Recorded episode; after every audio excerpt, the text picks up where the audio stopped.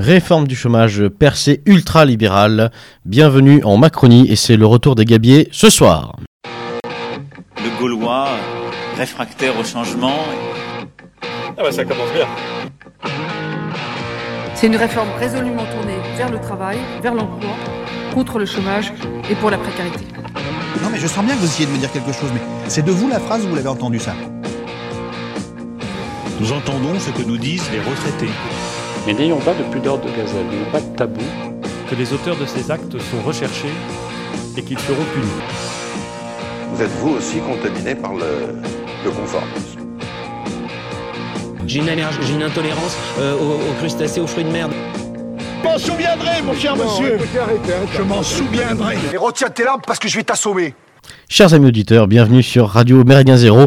Comme vous l'aurez compris à l'écoute de ce nouveau jingle, les Gabiers sont de retour et sont en grande forme puisque j'ai le plaisir ce soir eh bien, de de nouveau vous accueillir à ce micro avec euh, mon fidèle compagnon Foxley. Bonsoir Foxley. Bonsoir Beluga et bonsoir à tous et à toutes. Voilà, c'est reparti pour une nouvelle saison radiophonique, euh, toujours avec autant de plaisir euh, à reprendre ce micro. Ce micro qui va devenir, euh, j'allais dire, mythique euh, durant cette saison deux mille dix-neuf deux mille vingt, puisque euh, nous allons avoir euh, la joie, le plaisir, le bonheur, l'honneur, euh, enfin, euh, que, que sais-je, euh, et bien de célébrer euh, la dixième année euh, de Méridien Zéro euh, durant cette saison. Évidemment, on en reparlera, euh, et d'autres en reparleront mieux que nous d'ailleurs, euh, à ce micro euh, dans l'année qui vient, mais voilà, une, une saison qui s'annonce en tout cas haute en couleur et qui reprend ce soir pour nous les Gabiers, avec donc, euh, je le rappelle pour ceux qui auraient le... Euh, l'outrecuidance de ne pas nous connaître, euh, eh bien mon camarade Foxley et moi-même, donc Beluga, pour vous servir une nouvelle saison qui sera forcément différente hein, de, de l'année passée. Donc euh, on va pas refaire des chroniques euh, aussi précises que l'an dernier sur des points vraiment euh, euh, concrets du droit du travail, puisque comme on vous l'a déjà dit à ce micro, eh bien, nos chroniques se veulent être en fait une, une boîte à outils, une espèce de, de malle dans laquelle on va puiser eh bien, la réponse à sa question. Ainsi donc, chers amis, chers camarades auditeurs, je vous encourage à euh, vous servir du site euh, Méridien Zéro eh bien, comme d'une bibliothèque et à piocher, euh, à piocher dans nos émissions pour trouver la réponse à votre question. Si jamais vous ne la trouvez pas, ce qui m'étonnerait parce que ces émissions sont évidemment tout à fait exhaustives, eh bien, vous pouvez nous contacter par mail euh, sur une adresse mail que je vais rappeler tout de suite, les astuces des Gabiers au pluriel, donc avec un S, arrobas protonmail point com. Voilà pour les infos pratiques. Euh, tant qu'on est euh, dans le registre eh bien, des annonces, euh, j'aimerais euh, lancer euh, cette saison par... Euh, euh, par une demande, euh, une demande euh, formelle et solennelle, et bien chers auditeurs, qu'on vous adresse euh, de la part vraiment de toute l'équipe euh, et bien Méridien Zéro, euh, une nouvelle fois, et même si c'est pas tout à fait dans notre A D N de, de, de, de parler euh, d'argent, mais une nouvelle fois, euh, chers amis, nous avons besoin de vous euh, cette année. Euh, la radio euh, est une radio de bénévoles, est une radio d'opinion, est une radio militante, mais malgré tout, elle a besoin, eh bien, pour déjà garder sa liberté et ensuite pour son fonctionnement, pour sa subsistance, elle a besoin de vos dons, de vos dons réguliers. Donc merci à celles et ceux, et on les citera à ce micro très prochainement, évidemment sous pseudo, pour les remercier. Merci à celles et ceux eh bien, qui, euh, euh, d'ores et déjà, ont formulé des dons, mais euh, un don euh, mensuel eh bien, de quinze euros, tous les mois euh, sert plus qu'un don annuel de euh, cent euros, même si euh, ça peut vous paraître euh, eh bien, euh, correspondre à la même chose, chers, chers, euh, chers amis, eh bien non, nous avons besoin, euh, nous avons besoin de ces dons mensuels, euh, tout simplement pour payer euh, notre loyer et pour euh, contribuer à l'achat de matériel, pour contribuer à d'éventuels déplacements en province. Euh, donc voilà, chers, chers amis, chers camarades auditeurs, vous appréciez Méridien Zéro, euh, vous en parlez autour de vous, vous faites vivre la radio, et pour cela déjà on vous remercie, mais euh, on a malgré tout besoin de vous. Eh bien, euh, pour faire des dons, je le rappelle, c'est possible via un bouton PayPal qui est sur le site. Et je rappelle une autre fois que c'est aussi possible d'avoir un reçu fiscal. Pour cela, il faut nous contacter, il faut nous contacter via la rubrique « Contact » qui est sur le site, qui nous enverra un mail auquel on répondra euh, au moment venu avec, eh bien, euh, comment dirais-je, un reçu fiscal. Voilà pour la partie financière qui est, je le rappelle, très importante et qu'on va rappeler tout au long de l'année, car euh, si Méridien Zéro a tenu dix ans, eh bien c'est aussi grâce à euh, des dizaines et des dizaines et des dizaines de personnes qui, euh, depuis dix ans maintenant, donnent mensuellement et contribuent à, euh, et contribuent, pardon, à, euh, à la survie, à l'extension, à l'expansion même, eh bien, euh, d'une œuvre comme celle de, de Méridien Zéro. Toujours dans le registre des annonces, euh, je ne peux pas euh, dignement euh, commencer euh, une année euh, scolaire, j'allais dire une saison radiophonique, sans vous annoncer euh, la rentrée euh, du probablement du nec plus ultra de la boxe parisienne, puisque je veux parler de la Baffe Lutécienne. Un grand euh, salut à nos camarades Roger, euh, qui est donc euh, à la fois euh, le big boss et aussi le professeur euh, de la Baffe Lutécienne. Roger, nous te saluons et surtout, chers auditeurs, nous vous encourageons à aller eh bien, suivre ces cours qui ont lieu, je le rappelle, tous les lundis euh, à vingt et une heures à Paris. Euh, également, il me semble qu'un deuxième cours est en lancement cette année. Je ne veux pas en dire plus, parce que je vous encourage à suivre eh bien, la Baffe Lutécienne sur sa page Facebook. Euh, la Baffe Lutécienne, c'est très facile. Vous pouvez aussi les contacter euh, à travers ce biais. Eh bien, pour pouvoir euh, avoir plus d'informations, pour pouvoir participer aux cours. C'est un club qui est en plein centre de Paris, qui propose des cours de qualité et à un prix, euh, excusez-moi de parler encore d'argent, défiant toute concurrence euh, dans le milieu de la boxe sur Paris, sans parler du fait que pour une fois, les vestiaires seront agréables. Voilà. Foxley. Je n'ai rien à rajouter. Foxley, je crois que tu fréquentes, toi. Je fréquente. Quand j'ai en tout cas essayé, je vais fréquenter régulièrement euh, la Baffe euh, cette année, euh, puisqu'avant je faisais de la boxe française et que la Baffe fait de la boxe thaï, donc je vais m'essayer à la boxe thaï. Euh, oui, boxe thaï, alors ils font pas que de la boxe thaï, ils font aussi du grappling, du jiu-jitsu un peu brésilien, et cetera. Bref, très complet et, et bah, j'espère vous voir dans les vestiaires et vous mettre quelques droites bien senties. Voilà, donc, euh, chères auditrices, vous l'aurez bien compris, vous entendez cette voix mélodieuse de Foxley depuis un an, et aujourd'hui, vous avez la possibilité, en tout cas pour les Parisiennes, de toute façon, Foxley ne tape que dans la Parisienne, mais euh, vous avez...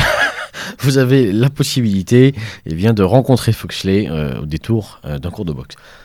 Trêve de plaisanterie à présent, on va euh, rentrer euh, véritablement dans...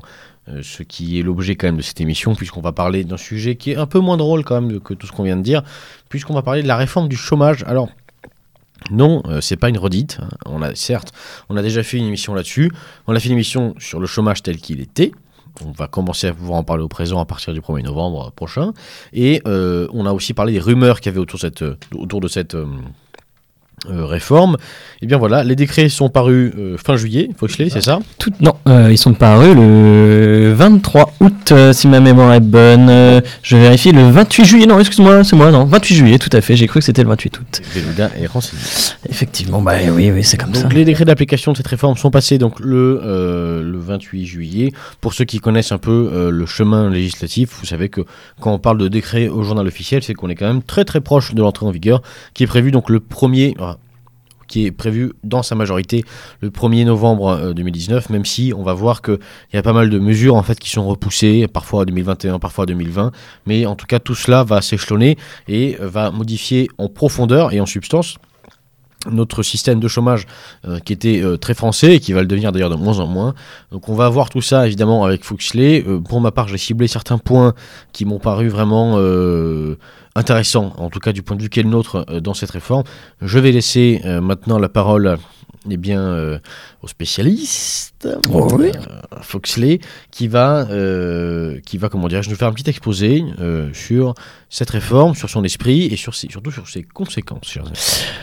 Tout à fait. Bah écoutez, je suis très content de vous retrouver pour cette nouvelle saison. Euh, je voulais tout d'abord ne pas du tout parler du chômage, mais exprimer mon soutien euh, à Génération Identitaire, en tout cas aux deux cadres de Génération Identitaire, euh, qui subissent euh, non pas le manque d'indépendance des magistrats, mais leur manque d'impartialité, euh, et qui se sont vus... Euh, sanctionné de la manière la plus dure possible avec de la prison ferme, euh, alors que ça ne s'était jamais vu en tout cas au niveau de la jurisprudence, et surtout avec une peine, une amende euh, qui va, je pense, euh, leur mettre un sacré coup, et ce qui est bien dommage euh, pour des faits uniquement de protection de nos frontières, euh, ce qui est juste en fait euh, le premier des droits pour un pays et pour une nation. Donc euh, j'exprime à ce micro notre euh, notre soutien et je pense que toute la radio euh, en fait de même. Je parle au nom de la radio. Beluga peut-être. Euh... Enfin, euh, du coup, euh, s'ils nous écoutent, j'imagine que la réforme du chômage va les intéresser. C'est pas très drôle, mais effectivement. Bon, ben voilà, il vaut mieux en rire qu'en pleurer. Tout à fait, mais en tout cas, euh, courage, euh, courage messieurs, et on vous soutient. Euh, globalement, la, la, l'été s'est fait euh, pour faire passer les petites réformes sociales. Euh, En deux mille dix-sept, c'était les ordonnances Macron. Euh, l'année dernière, c'était la loi Avenir Professionnel, on vous en a parlé un petit peu. Euh, et cette année, c'est euh, le décret Beluga se mouche. Alors, vous, si vous, vous avez jamais entendu le cri du Beluga, euh, vous allez l'avoir dans quelques instants. Donc, il se cache. Euh, Globalement, c'est pas une révolution euh, du chômage, euh, puisque le dispositif euh, ne change pas en profondeur, euh, mais c'est principalement des aménagements euh, qui visent à réduire d'une part le montant de l'allocation pour les plus hauts salaires et aussi euh, pour les contrats qu'on va dire d'une activité salariée discontinue. En gros, c'est les contrats précaires. Je veux tout d'abord refaire un état des lieux et surtout redonner quelques chiffres du chômage et euh, de l'assurance chômage en France, puisqu'on a, on le dit, on l'a déjà dit à ce micro, euh, un système qui est assez protecteur du salarié et euh, qu'on a durement attaqué cet été, et je pense qu'il va falloir rentrer dans le détail, mais je vais vous, déjà vous donner des billes euh, pour contrer les arguments qui ont justifié cette réforme de l'assurance chômage et que vous allez entendre sur tous euh, les médias euh, dans les mois, où vous l'avez déjà entendu d'ailleurs dans, euh, dans le fin courant du mois d'août, et vous allez re-entendre ça. Si vous entendez parler Muriel Pénicaud, vous allez voir que les arguments qu'elle utilise euh, sont très facilement contournables, ou en tout cas euh, peuvent être remis en cause très facilement. Euh, le chômage en France, je l'avais déjà dit, c'est un service public. En fait, on parle d'assurance chômage puisque on couvre un risque. Le chômage est vu en France comme un risque. Euh, c'est d'ailleurs même, en fait, le, le, le droit à l'emploi, c'est même un droit qui est constitutionnel, qui est cristallisé dans la Constitution. Euh, c'est pour ça qu'il est toujours vu comme cette vision euh, de risque et d'assurance qui doit protéger ce risque-là. Donc les salariés avant cotisés et les employeurs cotisés pour couvrir euh, ce même risque. Euh, on va le voir, la cotisation a sauté. Je l'avais déjà annoncé lors de l'émission de fin euh, d'année, euh, on va y revenir très très vite. Euh, notre pays était un peu particulier puisque le, le, l'assurance chômage en fait est pas rattachée globalement à, au système général de la sécurité sociale, comme ça peut être le cas pour d'autres pays, euh, et que avant euh, les règles étaient négociées entre les partenaires sociaux. Euh, c'est ce que je vous avais expliqué euh, lors de l'astuce des Gabiers sur le chômage. On avait euh, l'UNEDIC qui existe toujours, qui est en fait l'organisme de gestion de l'assurance chômage, et les partenaires sociaux euh, qui négocient les conventions et donc qui négocient les règles de l'assurance chômage. Le gouvernement a en fait euh, profité, et là c'est un très gros bouleversement, euh, puisque le gouvernement a profité euh, du désaccord entre les partenaires sociaux. Il y avait des tensions entre le MEDEF et les autres partenaires sociaux pro, enfin j'allais dire pro-salariés, mais en tout cas partenaires sociaux côté salariés, euh, pour dire: si vous ne vous mettez pas d'accord, moi je vais réglementer l'assurance chômage à ma façon. Euh, je vous avais annoncé que c'était une très mauvaise nouvelle, et ben euh, c'est une très mauvaise nouvelle, et c'est c'est une, moi je considère ça comme une des premières catastrophes euh, qui va suivre, je pense, euh, beaucoup d'autres, notamment sur les retraites. Euh, Il y a aussi une autre euh, une autre astuce qui a été utilisée pour le gouvernement, et là je, voulais, je viens de vous le dire, c'est le fait qu'on ait enlevé la cotisation euh, côté salarié pour la remplacer par une augmentation de la C S G. Euh, je vous avais dit que c'était, ça avait été aussi une astuce du gouvernement euh, pour gagner un peu d'argent, puisque pendant six mois euh, la cotisation a été enlevée et la C S G n'avait pas encore augmenté. Donc pendant six mois on a eu un trou qui a fait des économies euh, et qui a été reversé directement euh, pour le budget de l'État, alors que cette, ces mêmes économies en fait correspondent à, aux économies que veut faire le gouvernement euh, pour l'UNEDIC et pour l'endettement de l'UNEDIC. Donc voilà, c'est euh, une des, des premières astuces. Le fait d'avoir aussi enlevé cette cotisation côté salarié, ça délégitime complètement les partenaires sociaux euh, côté salarié, puisque le fait que les salariés cotisaient, ça donnait les pouvoirs aux partenaires sociaux pour dire: oui, nous, nous représentants des salariés, on a notre mot à dire. Aujourd'hui, comme les salariés en fait ne cotisent plus en soi, en tout cas pas directement, on a enlevé une part de la légitimité des partenaires sociaux, et c'est ça qui a été utilisé par le gouvernement pour pouvoir légiférer, pour pouvoir réglementer l'assurance chômage euh, sans passer par cette négociation-là. Donc là, on part en fait, je vous ai parlé de la première, c'est la première justification, c'est la, justifi- la justification légale, mais la justification qu'on entend le plus, euh, c'est finalement euh, la justification du chiffre, que l'assurance chômage euh, est attachée d'une présomption. Euh, de prime abord, l'assurance chômage est un système qui coûte cher. On nous les chiffres qu'on nous ressort à chaque fois, c'est le déficit de l'UNEDIC euh, prévisionnel deux mille dix-neuf, c'est un milliard, euh, pratiquement deux milliards d'euros. Le montant de la dette cumulée fin deux mille dix-neuf, c'est trente-sept virgule sept milliards, euh, huit milliards d'euros. En deux mille seize, c'est cent trente-trois milliards d'euros qui ont été dépensés pour l'emploi contre dix milliards en deux mille dix. On nous dit à chaque fois que l'assurance chômage coûte très cher. Donc, un des premiers arguments, c'est l'endettement du régime. On l'avait déjà dit à ce micro, en fait, c'est un mensonge. La réalité, c'est que le régime uniquement de l'assurance chômage, il est en excédent et de trois milliards. Le problème, c'est qu'en fait, on a un effet sur les recettes de l'assurance chômage où on a déjà euh, dix pour cent qui financent le service public de l'emploi, donc c'est Pôle emploi, euh, qui pourrait financer, euh, et ce, ce système-là des dix pour cent pourrait être en fait, euh, notamment Pôle emploi, pourrait être financé par l'impôt et non pas par des cotisations euh, via les salariés et via les patrons. Ouais, les patrons, c'est un gros mot, hein, via les employeurs. Euh, et surtout, on a euh, une partie euh, qui ne va pas à l'assurance chômage, mais qui va à l'État, et une autre partie qui sert à euh, subvenir à des régimes qui coûtent extrêmement cher, notamment euh, les régimes des intermittents du spectacle. Euh, et c'est ça, en fait, qui pèse vraiment sur le chômage, et en tout cas sur le, l'endettement de l'UNEDIC. Euh, si on enlève ces trois données-là, et qu'on on instaurerait par exemple un financement de l'UNEDIC sur l'impôt, euh, l'impôt direct, euh, on aurait finalement un régime qui serait excédentaire, et ces, ces trente-sept virgule huit milliards dont on nous rabâche les oreilles n'existeraient même pas. Donc en fait, qu'est-ce que tu es en train de dire, Foxley, là, que, que finalement euh, le, le trou engendré par le chômage, ça serait faux? Bien sûr, en tout cas le trou, l'endettement, on nous dit, on nous parle d'endettement de l'UNEDIC. Ce qui est faux, ce n'est pas l'UNEDIC qui est endetté, c'est le fon- c'est en fait le, le fonctionnement de l'UNEDIC qui engendre ces, cet endettement-là. C'est-à-dire que ce n'est pas le chômage en soi qui endette l'UNEDIC, c'est le système euh, du service emploi qui l'endette. Typiquement, je l'ai déjà dit, l'exemple de, de créer des systèmes de, de, de, de, d'allocation chômage bien plus bénéfiques pour certains emplois. Euh, j'entends bien qu'il faut peut-être pour certains intermittents qui ont des... des Des, des, un, un système d'emploi, oui, et, ouais, tout à fait, qu'il, qu'il faut les aider. Malgré tout, ça ne justifie pas des tels, un tel laxisme et des tels, euh, je, je perds, je perds le mot, mais en tout cas des, des tels denrées données à des systèmes qui en fait représentent très peu de personnes. Ce que je suis en train de dire, pour, pour qu'on comprenne quand même euh, bien l'esprit de ce que tu dis, ce que, ce que tu es en train de dire, c'est que selon toi, en fait, on, une nouvelle fois, on est face à une manipulation de chiffres qui laisse penser que le système actuel de l'assurance chômage et euh, structurellement déficitaire, alors qu'en fait, non, c'est, une, c'est un déficit qui est organisé et contrôlé. Tout à fait. Par exemple, on pourrait imaginer que, justement, sur ces, par exemple, le, le, le, le régime des allocations pour les, les intermittents du spectacle est très généreux. On pourrait imaginer que ce soit le, en fait, le ministère de la Culture qui finance ces, ce système-là, et pas euh, Pôle emploi, puisque en fait, on parle de métiers qui sont structure, enfin, structurellement et intrinsèquement euh, faits de manière à ce que ce soit des contrats courts à chaque fois. Donc, pourquoi ne pas créer des systèmes, ne pas Les, les, au lieu de créer des, et de financer des godes géants sur la, sur certaines places parisiennes, pourquoi ne pas utiliser cet argent-là pour justement financer des, ces systèmes-là? Bon, bon, c'est évidemment une question de volonté politique. Évidemment. Existante. Deuxième argument qu'on entend à chaque fois, c'est le système français est très généreux, que le,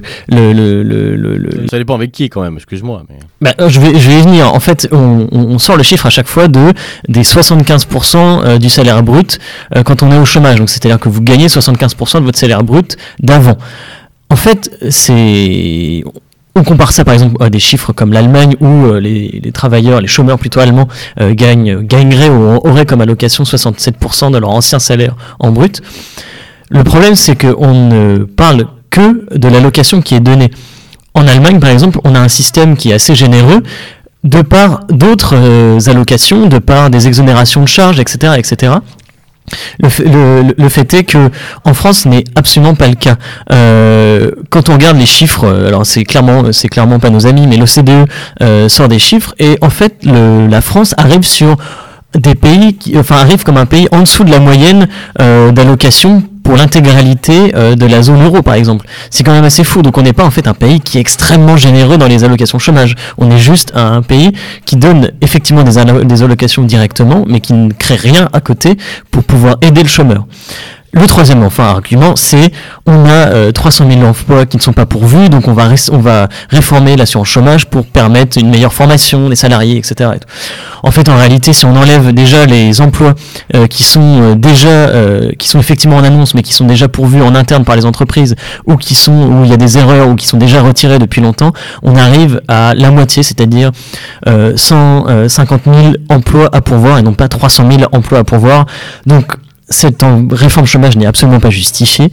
Euh, clairement, on essaie de se faire, et là je vais avoir un discours un peu pro-syndical, mais on essaie de se faire du, du, de l'argent sur le dos des chômeurs, ça a été, ça a été dit, mais je suis tout à fait en adéquation avec, euh, avec cette idée, et c'est un, pour moi c'est un coup de force de l'État. Je ne sais pas si tu veux intervenir, euh, mon cher Beluga. Écoute, pour une fois on est d'accord, donc... Je ne dirai rien. Eh bien écoutez, euh, pour vous donner des billes, je vais vous donner des vrais chiffres. On nous parle aujourd'hui, euh, vous allez entendre aussi en ce moment, euh, que le chômage a baissé en juillet. Eh bien, euh, scoop des astuces des Gabiers, c'est faux, euh, puisque c'est toujours euh, la méthode de calcul des chômeurs qui diffère entre l'INSEE, Pôle emploi, et moi j'ai les chiffres qui viennent directement du ministère du Travail, de ce qu'on appelle la DARES, qui est en fait l'organisme de statistique euh, de l'assurance, de pas de l'assurance chômage, mais du ministère du Travail, et qui nous dit qu'en juillet, le nombre de demandeurs d'emploi catégorie A, donc les chômeurs qui cherchent vraiment euh, un emploi, a augmenté de cent mille, pardon, onze mille personnes. C'est trois millions de personnes au total qui recherchent encore un emploi aujourd'hui. Sur un an, le chômage a augmenté de cinquante-neuf mille quatre cents personnes. Toutes catégories confondues de chômeurs, on est à six millions cinq cent soixante-deux mille personnes et qui touchent surtout les jeunes et les seniors. Ces chiffres sont encore réels. Si vous entendez euh, dire que le chômage commence à baisser, c'est complètement faux.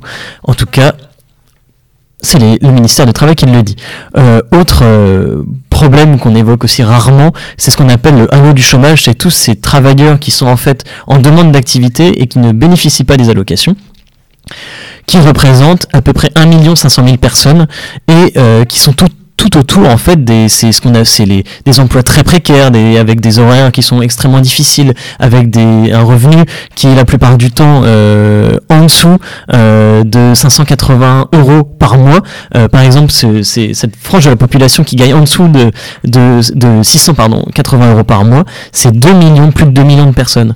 Toutes ces personnes ne sont jamais prises en compte évidemment pour euh, grossir les chiffres du chômage. La, le but du gouvernement et le but des politiques actuelles, c'est faire croire que le chômage baisse et que les politiques qui sont mises en place font baisser le chômage, ce qui est complètement faux. Peut-être qu'on fera baisser euh, les chiffres du chômage, c'est-à-dire partir des chiffres de l'INSEE et qui prennent euh, les catégories A, et cetera. Mais il y a tout un tas d'autres catégories et même une catégorie qui n'est même pas prise en compte par Pôle emploi qui existe, et c'est ça qui va augmenter avec, avec la nouvelle convention d'assurance chômage euh, qui a été euh, réglementée par le gouvernement cet été. Je pense que Beluga y reviendra, mais les vraies solutions, je pense moi, c'est euh, l'esprit euh, communautaire, encore une fois. Euh, c'est, euh, euh, par exemple, de, de passer par des emplois qui sont... Euh, typiquement, le, l'aide, à la, l'aide à la personne, c'est des emplois qui ne sont absolument pas pourvus, et euh, l'aide à la l'aide à la personne euh, pour les nôtres, ça peut être des très bons moyens de sortir de situations de chômage, euh, des métiers par exemple de l'artisanat qui sont aussi très peu pourvus, qu'on est en train de perdre. Je pense que il faut solliciter euh, ces types d'emplois. Euh, de toute façon, Beluga, je pense, reviendra euh, sur ces questions-là. Je vais rentrer dans le dur de la réforme qui est arrivée le vingt-huit juillet euh, deux mille dix-neuf, et on va aller assez vite puisque de toute façon, euh, on va revenir uniquement sur les choses qui ont vraiment changé et qui vont impacter et qui vont justifier le fait fait euh, qu'on a détruit le système d'assurance chômage en France. On aura en fait un premier changement qui va intervenir, comme l'a dit Beluga, au premier novembre deux mille dix-neuf, et là en fait c'est pour c'est les conditions d'accès à l'assurance chômage. C'est à quel moment j'ai le droit d'accéder et d'obtenir l'allocation chômage. On avait certaines conditions, je vous l'avais dit euh, dans la dans l'astuce des Gabiers sur le chômage. Pardon, excusez-moi, je vous, je vous renvoie à, à, à cette émission-là. Euh, c'est le pinard qui remonte. C'est le pinard, exactement, qui remonte. Bon, bah voilà, écoutez, hein, voilà, c'est... vous avez le cri du Beluga, vous avez le cri du renard. Euh... C'est bientôt le brame du renard. Sauf que euh, il y a une catégorie de, de personnes qui est exclue euh, de l'application du chômage, euh, à, des conditions d'accès au chômage à partir du premier novembre deux mille dix-neuf. C'est ceux qui, les personnes qui sont licenciées et qui ont bénéficié de leur entretien préalable avant le premier novembre deux mille dix-neuf. Si vous êtes licencié, vous avez votre entretien préalable avant cette date, vous serez encore sur les anciennes règles euh, de la convention donc de deux mille dix-sept, les, de l'émission qu'on avait fait euh, il y a quelques mois, donc il doit, doit y avoir quatre cinq mois. Euh, la deuxième date à retenir, c'est le premier avril deux mille vingt, où là rentrera en vigueur le nouveau mode de calcul de l'allocation chômage. Donc on a une première date qui est le premier novembre deux mille dix-neuf, où c'est les conditions d'accès au chômage, et le premier avril deux mille vingt, où c'est le mode de calcul de l'allocation chômage. Euh, là encore, on a une exception, c'est si vous êtes pris en charge avant cette date par Pôle emploi, euh, typiquement au trente et, euh, je ne sais pas, au vingt-huit mars euh, deux mille vingt, vous bénéficierez encore de l'ancien calcul, euh, et non pas euh, du nouveau, que je vais vous détailler tout de suite. Rentrons donc dans le vif du sujet, modification des conditions d'accès de l'assurance chômage. Avant, pour bénéficier de l'assurance chômage, on devait travailler quatre mois, ce qui correspondait à quatre-vingt-huit jours travaillés, cent soixante heures à peu près, sur une durée de vingt-huit mois. C'est-à-dire qu'on regardait les vingt-huit mois qui précédaient euh, la fin de votre contrat de travail et on regardait si vous aviez travaillé vingt-quatre mois. Aujourd'hui, la condition est qu'on passe à six mois. Il va falloir travailler six mois pour pouvoir bénéficier de l'assurance chômage sur une durée qui est réduite de vingt-quatre mois. Retenez bien ces vingt-quatre mois, puisque c'est ça qu'on va appeler la période de référence. Je vais y revenir après dans d'autres mesures euh, qui sont nouvelles, mais il faut bien retenir cette période des vingt-quatre mois. Euh, on regarde à la fin euh, de votre préavis, c'est-à-dire vous êtes licencié, c'est la fin de votre contrat, vous avez, vous avez démissionné, vous avez un préavis à exécuter. On regarde la fin de votre préavis et on va regarder les vingt-quatre mois précédents. On regarde sur cette période-là si vous avez pu travailler six mois.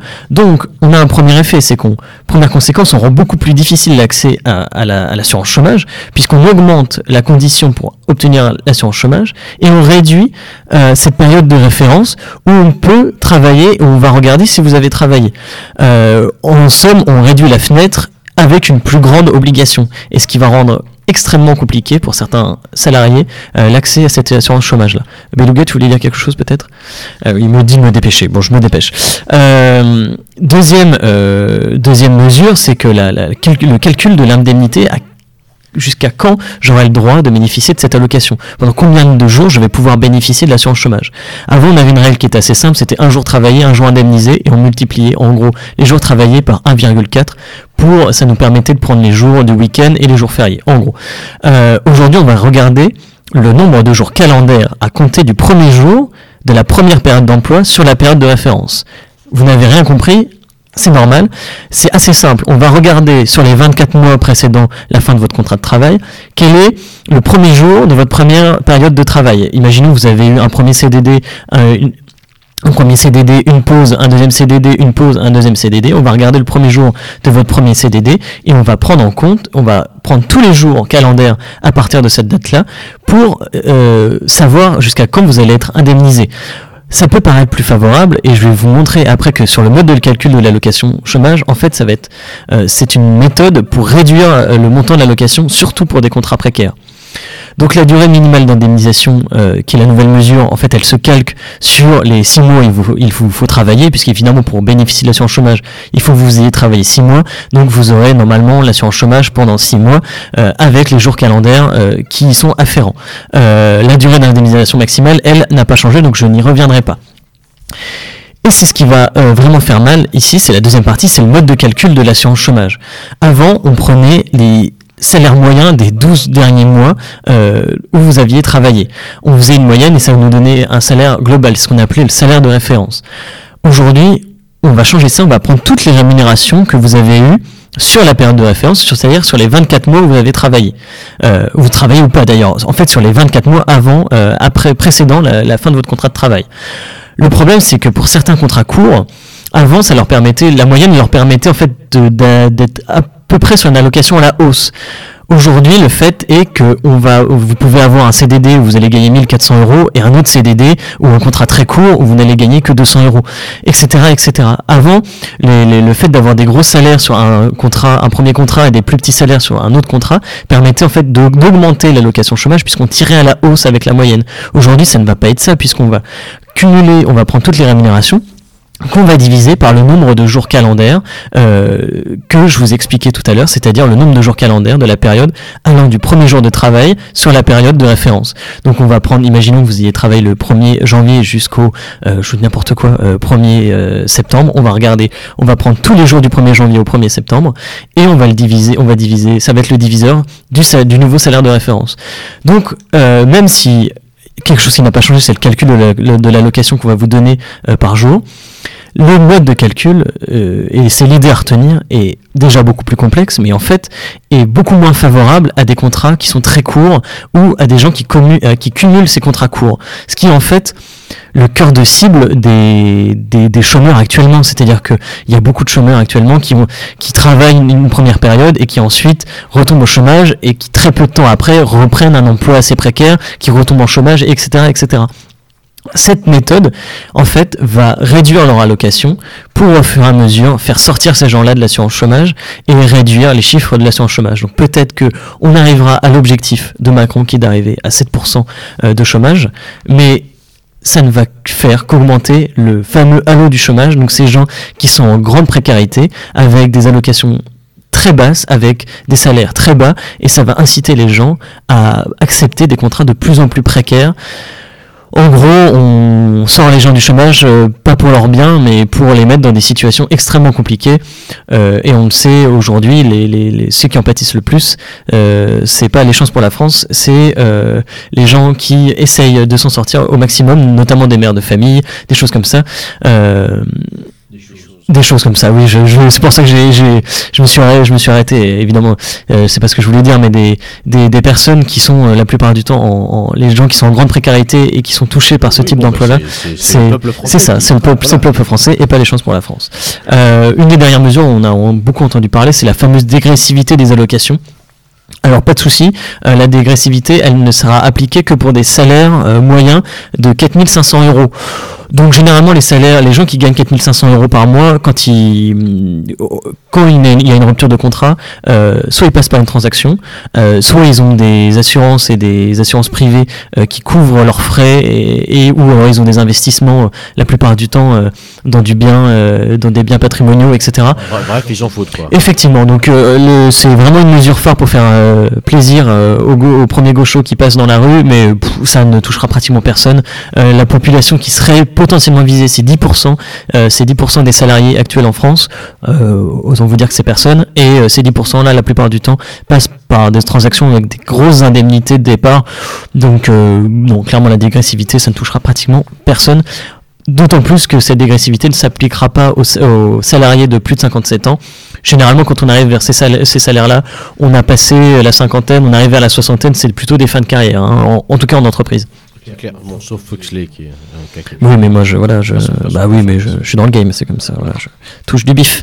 Bref, euh, pff, n'importe quoi. Euh, ce qui n'a pas changé, c'est les différés. Je vous les, je vous les redis très vite. Il y a un, un, les différés d'indemnisation, c'est-à-dire à partir de euh, une fois que vous êtes accepté par l'assurance chômage, que vous allez toucher l'allocation, on, on vous met entre guillemets en attente avec plusieurs différés. Un premier différé, c'est si vous avez t- touché une indemnité de congé payé.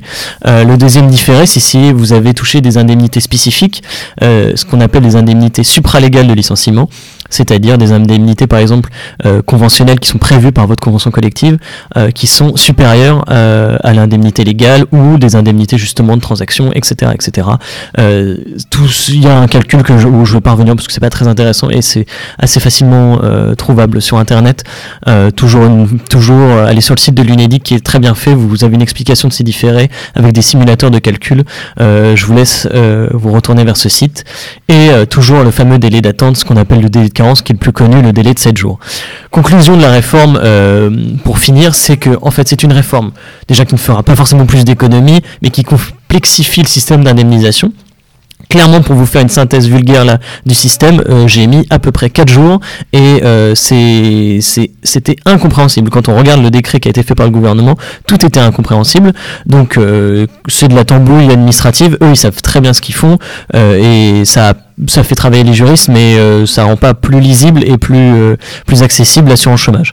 Euh, clairement, c'est aussi un coup de force du gouvernement, hein. Là, on, il a clairement marqué sa volonté euh, de la casse de la sécurisation du système social français, euh, en euh, déjà complètement dévalorisant les partenaires sociaux et en s'affirmant comme un pays euh, de la flexi-sécurité ultra-libérale. On n'y reviendra pas dessus, on le dit à chaque fois à ce micro-là, il y a des émissions entières qui sont faites sur ce sujet-là.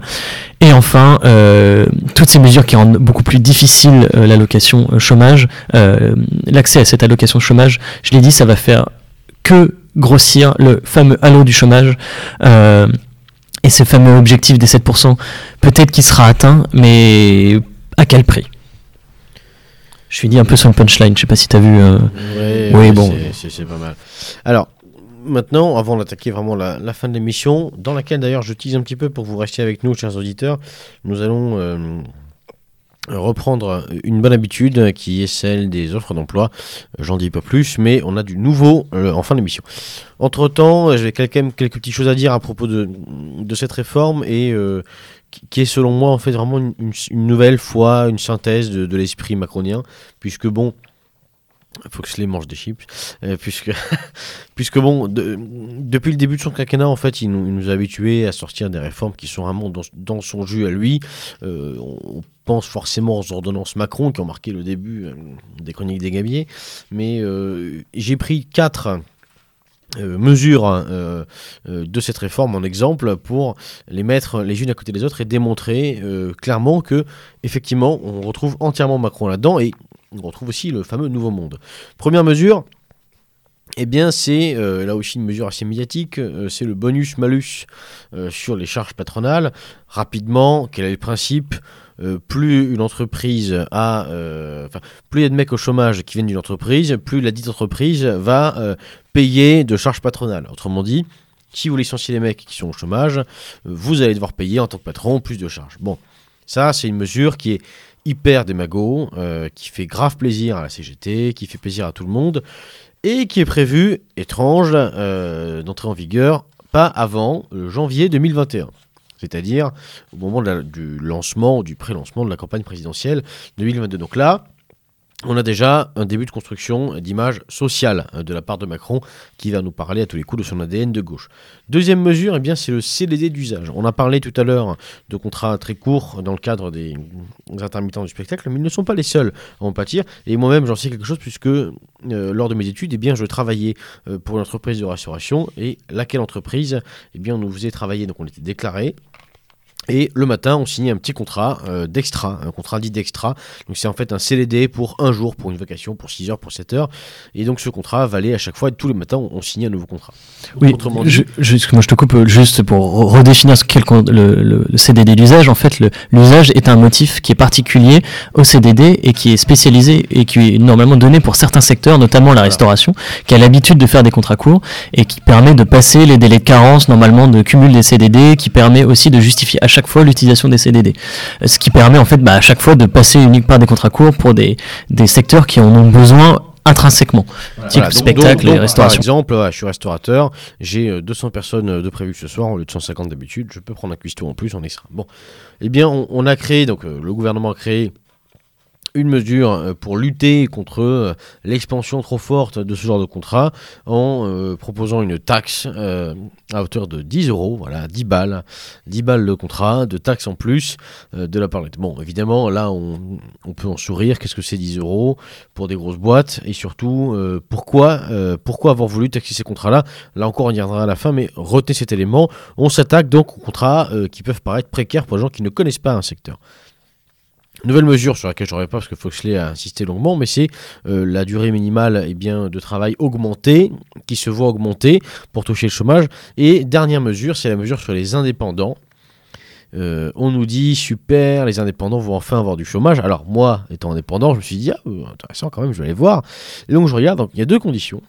La première, c'est avoir gagné euh, dix mille euros par an pendant deux ans. Bon, là, a priori, ça va, c'est réalisable. La deuxième condition, c'est que l'entreprise a été liquidée. Voilà, donc il faut être passé par la liquidation, c'est-à-dire la fin de l'entreprise. Autrement dit, vous êtes patron. Si vous voulez toucher du chômage, enfin, petit patron, bien sûr, si vous voulez toucher du chômage, il faut que vos entreprises coulent. Donc que vous n'ayez plus d'argent pour payer vos fournisseurs, mais qu'en même temps vous ayez pensé à vous verser un salaire pendant deux ans. Évidemment, chose que vous ferez quand votre entreprise est en difficulté, vous vous verserez un salaire et donc vous pourrez toucher les impôts. Donc ces quatre mesures-là, on est en plein dans Macron, parce qu'on a euh, la rencontre de mesures qui peuvent paraître sur le papier à la fois hyper sociales et d'autres mesures qui... Euh, qui flatte presque certains égaux de droitards, euh, que je soupçonne d'écouter Méridien Zéro, mais vous pouvez arrêter tout de suite, hein, c'est pas voilà, euh, qui ferait très plaisir certainement euh, à, à, aux auditeurs de, d'autres radios qu'on ne, qu'on ne citera oh, pas. Il est vilaine, il est vilaine. Voilà, mais euh, typiquement, euh, la durée minimale augmentée, j'entends déjà euh, tous les fafs de la Terre euh, être super contents en disant « Génial, les bougnoules, euh, ils vont avoir moins d'impôts, ça leur, moins de chômage, ça leur apprendra, et cetera » Bon, à l'évidence... Euh, à l'évidence, c'est une mesure qui vise à flatter euh, cet électorat-là, électorat, enfin ce genre de, ce genre de, euh, d'électeurs en tout cas. La mesure sur les, sur les indépendants, c'est euh, un petit coup de drague, un petit coup de tête, un petit clin d'œil adressé à tous ces indépendants, à tous ces patrons de P M E, de T P E, qui sont le nerf de la guerre de l'économie, à qui on fait un petit clin d'œil, tout en leur lançant une miette, c'est simplement un changement de statut, et à côté de ça, je vous rassure, on continue euh, de les tabasser à travers leur S A F. Tout va bien. Et évidemment... Pour ce qui est du C D D du Jage, on est en plein dans une mesure, et passez-moi l'expression démagogue, euh, j'allais dire presque euh, populiste, euh, mais euh, c'est faux, mais objectivement on est dans une mesure qui est idiote, puisqu'on va appliquer une taxe euh, bon, qui plus est ridicule, euh, vraiment symbolique, sur euh, des contrats qui sont nécessaires à une activité professionnelle. Comment voulez-vous qu'un restaurateur euh, y fasse autrement? Il ne va pas embaucher cinquante custos à l'année en espérant avoir des événements tous les week-ends. Donc là en fait... À travers ces quatre mesures, on a la rencontre de finalement quatre états d'esprit, euh, quatre lectures politiques radicalement différentes.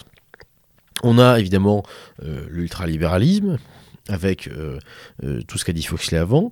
On a euh, le côté un peu droitard, avec on, on va, euh, les, les chômeurs, c'est des profiteurs, donc euh, on va passer de quatre à six mois. On a euh, la mesure MEDEF, euh, bon, bah, les indépendants, les petits patrons, je les respecte, et cetera. Donc hop, je leur mets une assurance chômage. Et puis on a la mesure C G T, les patrons sont vilains, donc s'ils envoient trop de mecs au Pôle emploi, on va les taxer un peu plus. Tout le monde est content, tout le monde a eu à manger, et finalement personne ne gueule. C'est souvent comme ça que ça se passe avec Macron. Et euh, chers amis auditeurs, c'est euh, l'occasion euh, pour moi, pour nous, de vous rappeler une nouvelle fois en ce début d'année qu'il faut... Euh, D'autant plus aujourd'hui, il me semble qu'il faut, euh, comment dirais-je, savoir garder la tête froide et savoir quitter euh, tous nos réflexes pavloviens euh, de droitards, nos réflexes pavloviens euh, de pseudo-libéraux, euh, puisque malheureusement nous avons grandi dans tout ça et il faut savoir s'en détacher. Et la grille de lecture doit être multiple. Aujourd'hui, Euh, euh, je crois qu'on ne peut pas se réjouir de mesures pseudo-sociales, on ne peut pas non plus se réjouir de euh, mesures euh, pseudo-contraignantes pour des soi-disant euh, chômeurs profiteurs. Autrement dit, euh, cette réforme du chômage Macron, c'est une nouvelle fois euh, euh, la percée euh, d'un état d'esprit qui vient révolutionner euh, l'échiquier politique, puisque on a euh, là encore l'expression... Euh, clair et net de, de, de ce qu'on appelle les tendances. Il n'y a plus de parti, il n'y a plus d'idées, il n'y a plus rien, il y a juste des tendances. Et Macron l'a très bien compris, et dans cette réforme, on retrouve vraiment la rencontre de plein de tendances, mais qui, je vous rassure, vont toutes dans la même direction, celle euh, du, de l'ultralibéralisme. Voilà pour ce qui est de la réforme euh, du chômage deux mille dix-neuf. Euh, maintenant, deux petites annonces euh, euh, concernant les étudiants Gabiers. Nous avions... Euh, fait une tentative eh bien, de mise en rapport entre les offres d'emploi et les C V euh, l'an passé, mise en tentative qui a euh, d'ailleurs partiellement marché, et euh, cette année nous avons le plaisir de débuter l'année en euh, présentant eh bien, euh, deux C V euh, que nous avons reçus euh, euh, récemment euh, et que nous avons le plaisir de diffuser. Donc ce sont, euh, ce sont des, des personnes qui nous ont envoyé le C V et qui sont, on va en faire un chacun Foxley, et qui sont disponibles eh bien euh, maintenant ou bientôt euh, pour prendre des postes. Alors que euh, les personnes concernées se rassurent, on, le dévoilera, on ne dévoilera ni le nom, ni même, euh, ni même le prénom d'ailleurs euh, des, des, des, des, des, des potentiels candidats. Simplement, il s'agit de vous présenter leur profil. Et euh, évidemment, si vous êtes intéressé, si vous êtes D R H, si vous êtes petit patron et que vous cherchez un profil euh, vaguement comme celui-là, envoyez-nous un mail, les astuces des gabiers arobase protonmail point com, et on vous mettra en relation avec euh, la personne concernée. Je vais commencer avec euh, le C V. Euh, donc on a deux C V. Euh, c'est le C V, je crois, qui est entre les deux le plus étoffé, euh, en tout cas en termes d'expérience. Pas le plus beau, euh, je dois le dire. Enfin, désolé les mecs. Hein, c'est, vrai, euh... c'est vrai qu'en fait, on a deux C V. On a un C V euh, senior et un C V junior. Et le, on doit dire que le junior a un C V extrêmement beau, ce qui, bah, c'est pas le cas du senior. Voilà. voilà. Donc, Donc euh, le senior souhaiterait être surnommé euh, chef d'orchestre. Donc, on va l'appeler chef d'orchestre. Donc, monsieur chef d'orchestre. Donc, c'est un monsieur qui est en fait. Euh, qui a des compétences dans l'informatique, euh, qui a donc des études, euh, des hautes études euh, dans l'informatique, et qui a une expérience quand même de plusieurs années euh, dans le domaine de l'informatique. Il a été chef de projet informatique, chef de projet intranet, euh, des compétences en H T M L, euh, chef de projet en M O A. Je parle un peu euh, langage hermétique, mais évidemment, les informaticiens comprendront. Donc ce monsieur est disponible, euh, ce monsieur chef d'orchestre est disponible euh, en région parisienne. Et attention, on a parlé euh, de senior, mais euh, c'est pas un senior du tout, hein, puisque euh, c'est quelqu'un qui a, malgré son expérience notable, qui a aujourd'hui moins de trente ans. Et donc, euh, pour terminer, je crois qu'on peut dire que c'est un profil assez complet, avec des études qui correspondent à une expérience et, euh, et euh, une case centre d'intérêt et, euh, comment dirais-je, euh, loisir qui est assez développée. Donc, euh, la marque, là encore, d'une personnalité euh, affirmée. Donc, euh, chers amis, chers D R H, eh bien, je vous encourage à nous contacter et on vous fera passer avec plaisir le euh, C V de monsieur chef d'orchestre, Foxley. Deuxième C V, là, qui pour le coup, là, on avait un, un chef de projet informatique, euh, c'est plutôt senior, en tout cas, euh, profil confirmé. Là, c'est complètement l'inverse. On a un chef de projet, mais là, qui cherche, en, qui est junior et qui cherche une première expérience. Euh, pas vraiment une première expérience, parce qu'il a déjà été apprenti, euh, en tant qu'ingénieur. Euh, gestion de projet et architecture réseau, je ne sais absolument pas ce que ça veut dire, mais effectivement, encore, les informaticiens, euh, se reconnaîtront. Euh, il me dit point technique, architecture réseau, protocole de routage, D N S, Active Directory, Radius, N T P, et cetera, et cetera. Je ne comprends rien, mais euh, il a beaucoup, à mon avis, appris lors de ses, ce premier apprentissage. Euh, il sort d'une école. Euh Euh, il a fait un D U T informatique et il est diplômé euh, d'ingénieur informatique en alternance. Euh, il cherche un premier poste donc en tant que chef de premier junior sur Paris, Paris. dans euh, tout, euh, il m'a dit dans n'importe quel secteur. Euh, il a plutôt apparemment euh, comme intérêt, je vois dans les loisirs, la mode masculine et le textile, le solfège, la santé et la lecture. Euh, et ben écoutez, son C V en tout cas est très très bien fait, est très clair et euh, change un peu de ce qu'on a l'habitude de de voir. Euh, n'oubliez jamais que c'est quatre-vingts pour cent de forme, vingt pour cent de fond, hein. Donc euh, c'est, là il, est, il sort complètement du lot et euh, ma foi il est assez jeune puisqu'il n'a que vingt-quatre ans, euh, donc un jeune chef de projet euh, à recruter. Ami D R H, ami, euh, ami entrepreneur, n'importe ami, qui. Ami E, euh, un beau chef de projet. Un beau chef de projet, oui, parce qu'il a une, une Une belle photo. Beluga, il a touché Beluga en tout cas. Voilà. Si, si tu t'en reconnais, Beluga est intéressé. Non, Beluga est marié, euh, merci. C'est vrai, d'ailleurs, est-ce qu'on l'a dit déjà? Non, c'est non, un... non, c'est pas la Beluga, une beluguette. Voilà. Donc, chers amis auditeurs, plus sérieusement, euh, le, vous l'aurez compris, l'aventure continue du point de vue des offres d'emploi avec les Gabiers. Envoyez-nous vos C V, envoyez-nous vos offres d'emploi et on ne manquera pas de les publier lors des prochaines émissions. Prochaines émissions qui, je le précise, n'auront plus lieu comme avant aussi régulièrement tous les mois. Il y aura des émissions régulières sur les sujets bien précis comme ce soir. Et au format, vous l'avez d'ores et déjà constaté, un peu plus long que d'habitude, même si on va essayer de rester euh, sur des formats relativement courts. Foxley, est-ce que tu as quelque chose à ajouter? Tout à fait, n'hésitez pas toujours à nous envoyer vos éventuelles questions euh, de droit du travail, droit social, prévoyance, et cetera à l'adresse lesastucesdesgabiers arobase protonmail point com. Je répète, lesastucesdesgabiers arobase protonmail point com. Et euh, tous vos C V, vos demandes d'emploi, vos offres d'emploi, on est preneur de tout, comme toujours. Et euh, n'oubliez pas de donner, donner, donner, donnez-nous, puisque Méridien Zéro, on a besoin plus que jamais. Chers amis, chers camarades, chers auditeurs, vous étiez à l'écoute de, des astuces des Gabiers, présentées par Foxley et Beluga sur Radio Méridien Zéro. Euh, aujourd'hui, euh, plus que jamais, je vous dis très bonne soirée et surtout profitez bien de notre nouveau jingle. C'est pas l'homme qui prend la mer, c'est la mer qui prend l'homme. Ta-ta-ta. Moi la mer, elle m'a pris, je me souviens, un mordi. J'ai troqué mes Santiago et mon cuir un peu zone contre une paire de Dockside et un vieux ciré jaune. J'ai déserté les crasses qui me disaient sois prudent, la mer c'est dégueulasse, les poissons baissent dedans. Dès que le vent soufflera, je repartira. Dès que les vents tourneront, nous nous en allerons. C'est pas l'homme qui prend la mer, c'est la mer qui prend l'homme. Moi la mer, elle m'a pris au dépourvu, tant pis. J'ai eu si mal au cœur, sur la mer en furie. J'ai vomi mon quatre heures et mon minuit aussi. Je me suis cogné partout, j'ai dormi dans des draps mouillés. Ça m'a coûté des sous, c'est de la plaisance, c'est le pied. Dès que le vent soufflera, je repartira. Dès que les vents tourneront, nous nous en allerons.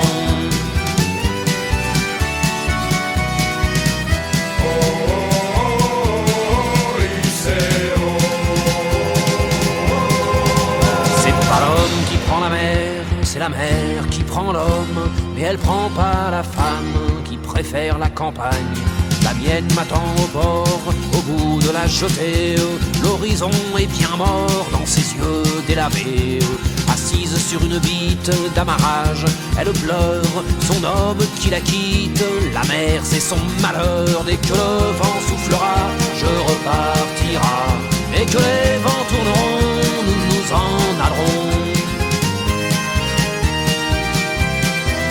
C'est pas l'homme qui prend la mer, c'est la mer qui prend l'homme. Moi la mer, elle m'a pris comme on prend un taxi. Je ferai le tour du monde pour voir à chaque étape si tous les gars du monde veulent bien me lâcher la grappe. J'irai aux quatre vents foutre un peu le boxon. Jamais les océans n'oublieront mon prénom. Dès que le vent soufflera, je repartira. Dès que les vents tourneront, nous nous en allerons.